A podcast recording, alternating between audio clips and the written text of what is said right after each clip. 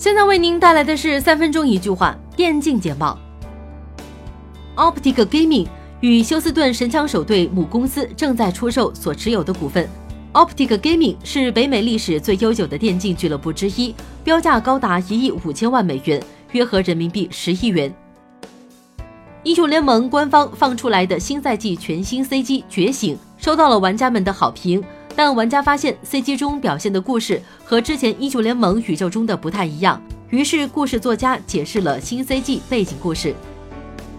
ESL 发布公告，宣布对于赛制进行了略微调整，在挑战者组阶段，IEM 卡托维兹将继续沿用瑞士赛制，但小组赛进行到二比零与二比一阶段时，BO One 将会变成 BO 三。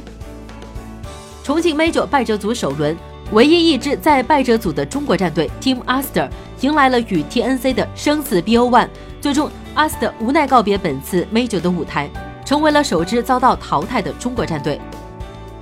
全球超人气网游《堡垒之夜：冰风暴》玩法上线，在6.20版本将梦魇设定加入游戏，受到众多玩家喜爱。这次冰风暴来临，不仅将小岛变为一片雪白，还把堡垒僵尸冰邪魔带给大家。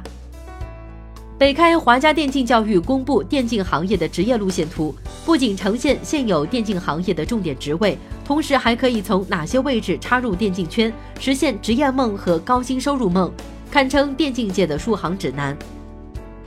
对战 RW 的比赛中，IG 先下一城收获了自己在 LPL 的第三百胜，这也让他们成为继 EDG 之后第二支解锁此项成就的 LPL 战队。希望 IG 在接下来的征战中不负众望，再续前行。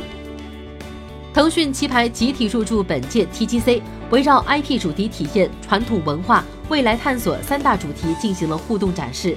借助各类交互创意与数字技术，向大众展现棋牌文化所涉及的广阔领域。一次意外让李宁收购 LPL 俱乐部 Snake 的消息不胫而走。这不仅是李宁正式进军电竞的信号，也是 LPL 俱乐部前进的一大步。但是李麒麟表示，这只是第一步而已。A League 四队邀请赛近日公布对阵，本次赛事将在亚特兰大的 A League 电竞馆举行，总奖金为十五万。比赛采用 BO 三双败制，Santos 加入的 BIG 也会首次亮相。